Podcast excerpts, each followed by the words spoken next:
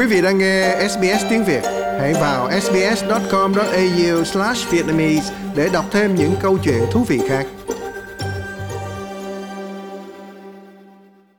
À vâng, theo cái luật về tự do tôn giáo quốc tế của Hoa Kỳ được thông qua năm 1998 thì mỗi một năm Bộ Ngoại giao Hoa Kỳ vào khoảng tháng 6 là đều phải gửi một bản phúc trình cho Quốc hội về tình hình tự do tôn giáo trên thế giới à, trong đó có Việt Nam. Thì riêng về cái phần Việt Nam đó thì cái bản phúc trình nói rằng nó có một số sự cải thiện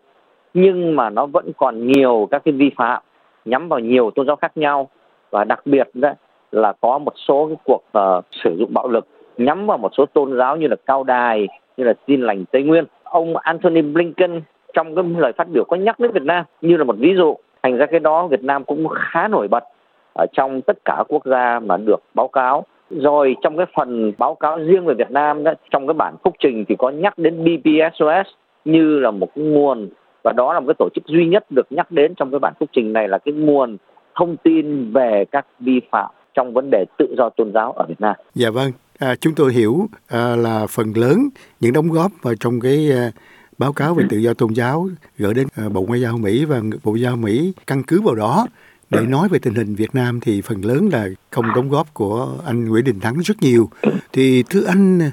liệu rằng cái ờ, báo cáo về tự do tôn giáo như thế này đó có ảnh hưởng gì tới Việt Nam hay không? Nhiều người quan ngại rằng Mỹ có thể đưa Việt Nam trở lại danh sách ờ, đặc biệt chú ý về vấn đề tôn giáo tức là CPC không tên? À vâng, à, trước hết là chúng tôi phải ghi nhận công lớn là của chính những nạn nhân và của những nhân chứng tại những cộng đồng tôn giáo cũng như sắc tộc mà bị đàn áp như là những người Tây Nguyên theo đạo Tin lành, người Hồng Mông theo đạo Tin lành, Phật giáo, Thống nhất, Công giáo, Cao đài, Phật giáo Hòa hảo vân vân. Chính họ là những người thu thập thông tin về kinh nghiệm của chính họ hoặc của đồng đạo và gửi sang chúng tôi. Chúng tôi tổng hợp lại rồi làm các bản báo cáo gửi đi. À, cũng để trả lời câu hỏi này liệu nó có sự thay đổi nào không thì cái thay đổi quan trọng nhất đó là cái sự tự tin hơn và cái năng lực càng ngày càng thăng tiến của chính các cộng đồng đang bị bắt hại trong nước. Trước đây không ai biết hết, bây giờ cái sự đàn áp nó vẫn còn, nhưng có sự thay đổi lớn, đó là quốc tế biết, quốc tế lên tiếng. Còn cái triển vọng là Hoa Kỳ có sẽ đưa Việt Nam trở lại cái danh sách CPC tức là danh sách của các quốc gia cần phải quan tâm đặc biệt vì vi phạm tự do tôn giáo một cách nghiêm trọng. Thì một cách thực tế, tôi nghĩ rằng năm nay sẽ không đâu lý do nào mà anh có thể khẳng định điều đó thưa anh dạ vâng nó có hai yếu tố ở đây yếu tố thứ nhất đó là cái chính sách của Hoa Kỳ họ còn có nhiều cái lợi ích khác quốc gia của họ như là vấn đề muốn lôi kéo Việt Nam vào cái hàng ngũ uh, liên minh để mà đối đầu với lại Trung Quốc ở cái vùng Á Châu, Ấn Độ Dương, Thái Bình Dương. Cái yếu tố thứ hai là cái sự rất là khôn ngoan của phía chế độ cộng sản ở Việt Nam. Đó là họ thường đến gần cuối năm đó thì họ giảm nhẹ đi. Bởi vì cái bản báo cáo năm năm nay là luôn luôn nói về cái tình trạng ở một quốc gia vào năm trước. Thành ra đến gần cuối năm có vẻ như có sự thay đổi, có vẻ như có sự cởi mở. Thì Hoa Kỳ lại nói rằng đấy trong năm thì rất tệ nhưng mà đến gần cuối năm thì có một cái chiều hướng tốt đẹp hơn. Thành ra khoan đã để xem xem nó như thế nào. Khoan hãng uh, đưa Việt Nam vào danh sách CPC nhưng mà qua năm sau đầu năm sau bắt đầu nó lại tệ trở lại thì ra cứ như vậy đó là một cái trò chơi cút bắt thành ra chúng ta phải nghĩ một cái cách thức để mà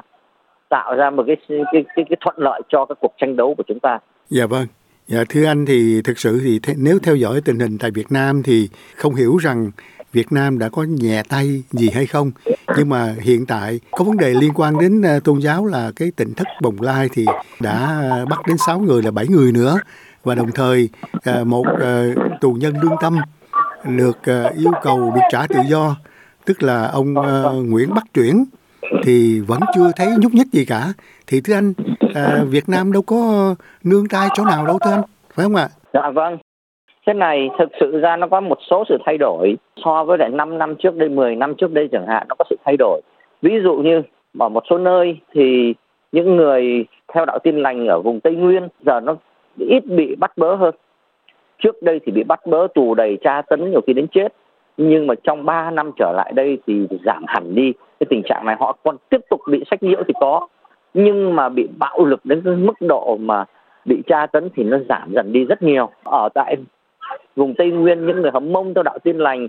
thì cũng có cái sự thay đổi ở một vài nơi mà được cái sự chú ý của quốc tế. Và những chỗ nào mà không có sự chú ý của quốc tế thì nó vẫn tệ lậu như là trước đây nó có một vài sự thay đổi. Um, phía Việt Nam trở lại trường hợp của Nguyễn Bắc Truyền đó thì Nguyễn Bắc Truyền rõ ràng là một người đấu tranh cho tự do tôn giáo và nhiều cái quyền khác của con người không riêng cho Phật giáo Hòa Hảo mặc dù ông ta là một tín đồ Phật giáo Hòa Hảo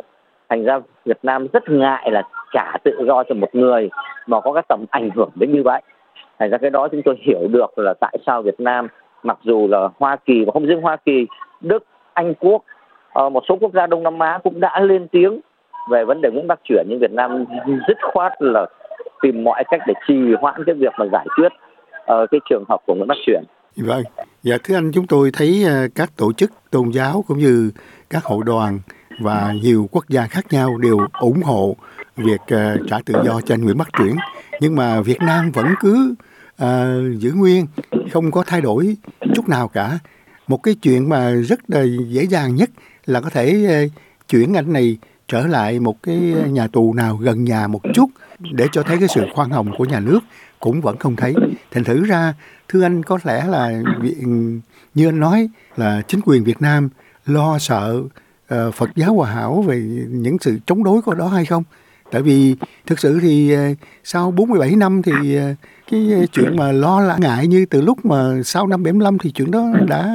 vào dĩ vãng rồi phải, phải không anh dạ À vâng, thế này, đúng là nhà nước Việt Nam có nhiều cái lý do mà họ tiếp tục có những người gọi là tù nhân lương tâm ở đất nước Việt Nam. Họ không bao giờ công nhận là những người này bị đi tù vì lý do hoạt động tôn giáo. Họ luôn luôn họ kết những cái tội về chính trị này, cái vân vân, hoặc lật đổ chính quyền. Tuy nhiên, quốc tế đều biết cái trường hợp Nguyễn Bắc Chuyển là vì ông Nguyễn Bắc Chuyển đấu tranh cho quyền tự do tôn giáo của người ở những tín đồ Phật giáo Hòa Hảo và những cái tôn giáo khác. Do đó, chúng tôi đã có một cả một kế hoạch để mà phát động một cái chiến dịch toàn cầu, dài hạn và càng ngày càng leo thang để đòi tự do tôn giáo cho, tự do cho ông Nguyễn Bắc Chuyển, cũng như một vài tù nhân lương tâm thuộc những tôn giáo khác. Đây là những trường hợp điển hình. Chúng tôi không phải chỉ tập trung vào có ba người trong cái giai đoạn sắp tới đây, mà ba người này, ba người điển hình cho cái tình trạng đàn áp tôn giáo nói chung ở Việt Nam và như vậy phía phía Việt Nam mà càng giữ ông Nguyễn Bắc chuyển thì càng bị quốc tế biết đến trường hợp này, càng bị sự lên án và sự lên án càng ngày càng lên leo thang thì đấy là cái kế hoạch của chúng tôi, tức là họ muốn giữ ông Nguyễn Bắc chuyển thì đổi lại họ phải đối mặt với lại một cái giá phải trả là đi đâu đến chỗ nào trên toàn thế giới cũng bị nhắc nhở về trường hợp ông Nguyễn Bắc Chuyển. Dạ vâng, à, thưa anh có thể uh, cho biết rằng ngoài ông Nguyễn Bắc Chuyển còn hai người khác là ai ạ? À? Dạ. À vâng, người thứ hai là thanh niên công giáo Nguyễn Văn Hóa là cái người mà đã đứng lên đấu tranh cùng với linh linh mục Nguyễn Đình Thục cho những nạn nhân của cái nhà máy gang thép Formosa sau khi cái nhà máy này đã xả thải chất độc vào biển ờ, uh, môi sinh làm chết đi cái nguồn sinh kế của rất nhiều người ở dọc cái sống dọc và cái bốn tỉnh ở miền Trung. Trong đó rất nhiều giáo dân công giáo. Cái người thứ ba đó là ông kinh ông nhà chấp sự tin lành người Tây Nguyên tên là Ipum Buôn Giá lần này là lần đi tù thứ hai tổng cộng là 24 năm chưa kể 9 năm bị quản chế chỉ vì lý do là người này dứt khoát là tranh đấu cho cái quyền tự do tôn giáo của mình và của những cái tín đồ trong cái hội thánh của mình. Quý vị muốn nghe những câu chuyện tương tự có trên Apple Podcast, Google Podcast, Spotify hoặc tải về để nghe bất cứ lúc nào.